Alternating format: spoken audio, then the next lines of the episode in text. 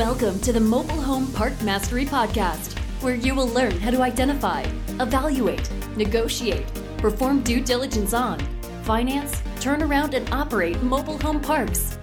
And now, here is your host, the fifth largest mobile home park owner in the United States, Frank Rolfe. The Tax Cuts and Jobs Act of 2017 created the concept of Opportunity Zone. It's basically a program that allows people to reduce or even eliminate capital gains tax if they buy property in the 8,764 zones in the 50 states in the United States, not even including some other possessions such as American Samoa, Guam, the Northern Mariana Islands, Puerto Rico, and the Virgin Islands. But let's just focus on these 50 states right here in the good old heart of the USA.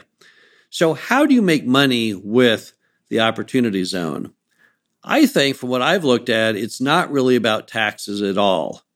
It's more about timing and harnessing the natural result of people putting a focus on areas that have been starving for capital for a long time.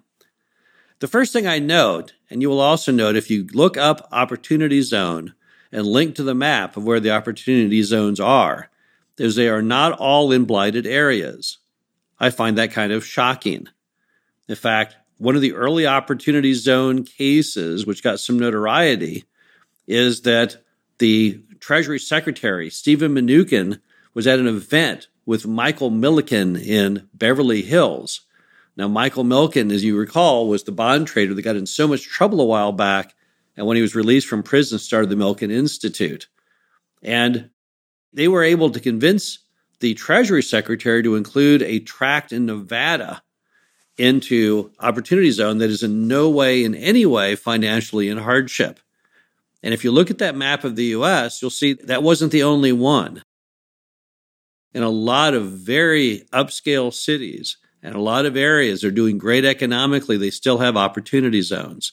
So the first thing I would do is I would search the map and find those cases of Opportunity Zones that are in areas that are actually really, really strong economically right now. Next thing I would do is I would look for areas that have really big lot rents. Don't be looking at Opportunity Zones down in Mississippi or Louisiana. Lot rents in those areas may be under $100 a month. Instead, turn your sights more to the north, or maybe into states such as Texas. Look for pockets where rents are more in the $300, $400, $500 variety. This will give you the maximum bang for your buck as you gradually raise rents as those areas pull out of their current despair. And look for parks that have great infrastructure. Look for parks that have good, solid roads, city water, city sewer, all the bells and whistles, the raw material that larger buyers and lenders will want to see at some point in the future. Also, find areas with a workable city that will work with you. Because in many cases, these old mobile home parks and Opportunity Zones need to be brought back to life. And you don't need the city fighting you over that. And you also don't need the city fighting you over bringing in homes to fill the vacant lots. So make sure that the city is a player with you, that they're willing to bend over backwards to make a success of your mobile home park turnaround. Also, be sure and buy these things very, very cheap. These are Opportunity Zones. These are areas that right now are deemed to not be very economically strong. Therefore, you should not be paying Neiman Marcus pricing, more like Dollar Tree pricing. Some of the deals I have looked at in Opportunity Zones are priced appropriately because sellers are just very unhappy about that part of town. And they're thinking it's very hard to find a buyer, and as long as they have one, they should try every way possible to get a deal struck. So what do? You find deals that meet all of our regular criteria: great infrastructure, great density, great age of homes, solid location inside that enterprise zone, but ones that have a lot of forward movement in raising rents, lowering costs, filling lots, filling vacant homes. So you want things that are basically stable for the most part, at least have some degree of occupancy with city water and city sewer, but have phenomenal upside. 50% occupied parks, parks with rents that are 50% of the surrounding area, maybe less. Those are the ones you would focus on. Those would be the ones that have all the right ingredients for success. And then what you would do is you would buy the property and simply let the general neighborhood rise with all the investment from other investors into all the other categories.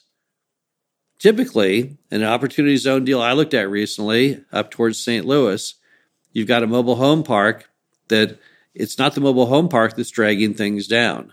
In fact, the park itself has fairly decent population, mostly people who lived there decades back when the area was much more promising. But everything surrounding it is in dire condition. The apartments are terrible. The retail is abandoned. The hotel down the street is abandoned. There's raw land, and there's debris, and there's litter, and it's not looking good right now at all. But you have to wonder what's going to happen, because there's so many investors that are going to start focusing on those 8,700 tracts of land, those zones. And as their money starts flowing in, you have to imagine it's going to forever change those surrounding areas. At the very park that I looked at, you can visualize if someone came in and started buying up all the surrounding areas and started bringing those back to life, imagine the impact on your mobile home park. Remember that mobile home parks are not that expensive to bring back to life. A lot of it is like Hollywood set design. You can go in, you can paint a mobile home for $500. You can reskirt it for $1,000 or less. You can repaint the roof for $250. You can rebuild the deck for $250. There's a lot you can do, a lot of bang for your buck as the park owner. But that's not true of all the things around you. That retail center, that strip center that's all abandoned except for one store, to bring that back to life, that might cost $500,000. It might cost $1 million. It might cost more than that. Let those people write those giant checks on those, which are, to me, much more speculative. I mean, the guy with the shopping center will have to pour in huge amounts of money and then pray he can find tenants who will go into the Opportunity Zone when they're not even sure if the customers are there to support it. I could see those investments being like catching falling knives.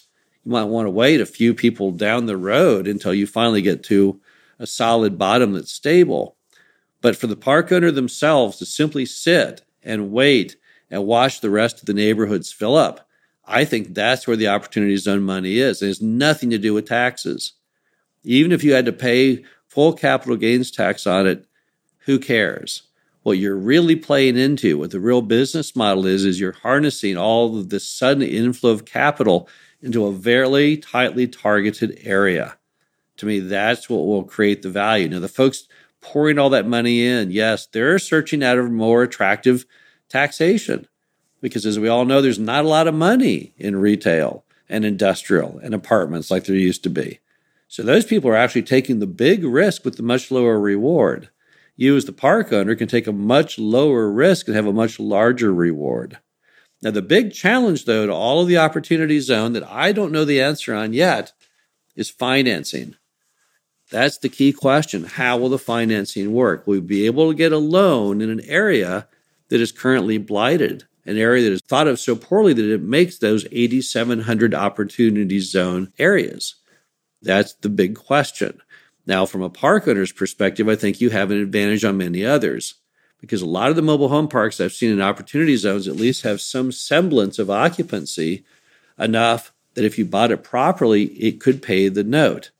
I also think you're probably going to see some push inside the government to try and force lenders to make more loans into Opportunity Zones.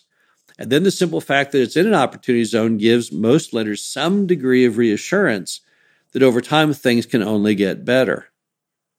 Additionally, the fact that there's a finite 8,764 of these zone areas means that the very fact you have a mobile home park in one is kind of a rare commodity.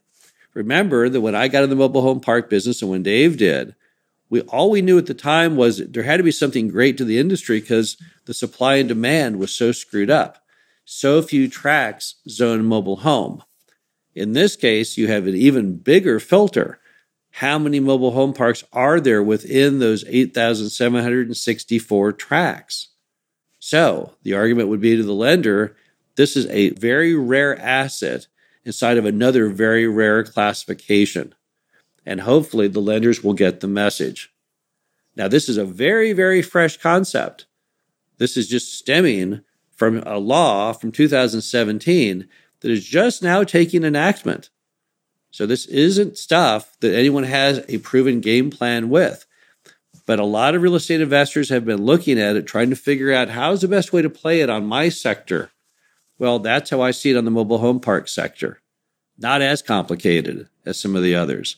It's simply about getting your foot in the door, getting in on the bottom floor, buying the mobile home park at a cheap price with decent financing, and simply riding the opportunity zone as far as it will go. Now, there is some degree of risk with the opportunity zone because it is part of the government and this tax act and what happens to it in the future. But once again, I'm not that concerned about where it is 20 years from now as far as taxes. If you had to pay full taxes on it, I still think it's probably an interesting idea. This is Frank Rolfe, the Mobile Home Park Mastery Podcast Series. Hope you enjoy this. Talk to you again soon. Thank you for listening to the Mobile Home Park Mastery Podcast. Be sure to visit us at MHPMastery.com to subscribe to the show, read our show transcriptions, and access all of our great information on mobile home park investing.